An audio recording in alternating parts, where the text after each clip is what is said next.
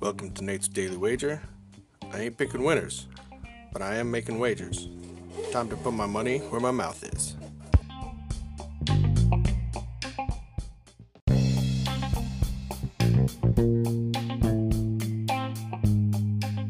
This is Nate's Wager for November 12th, 2021. And I told you, there's no reason for you to lose money if I'm going to lose money. So I'll put my wager, but I'm going to tell you how I feel.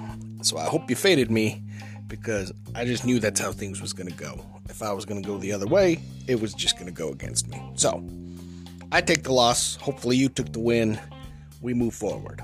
All right, so tonight, looking at some basketball, going all the way out west to see Golden State taking on Chicago. And I'm kind of all over on this one. First, I was like, oh, yeah, Golden State's got this one.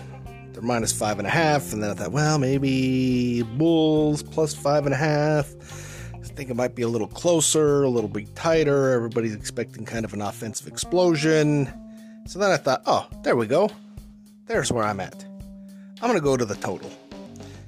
This time, I'm actually a little confident because I think this is going to end up in the two teens, and it's currently sitting at 222, the total that is. So I'm going to take the under. So I'm going to go under 222 total points between the Bulls and the Warriors in tonight's NBA action. See anything better than that? Pound it. That's my pick, and I'm sticking to it.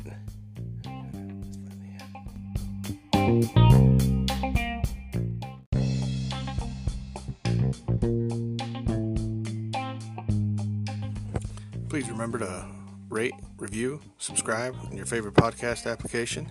Tell me how much I suck or how much money I'm making you.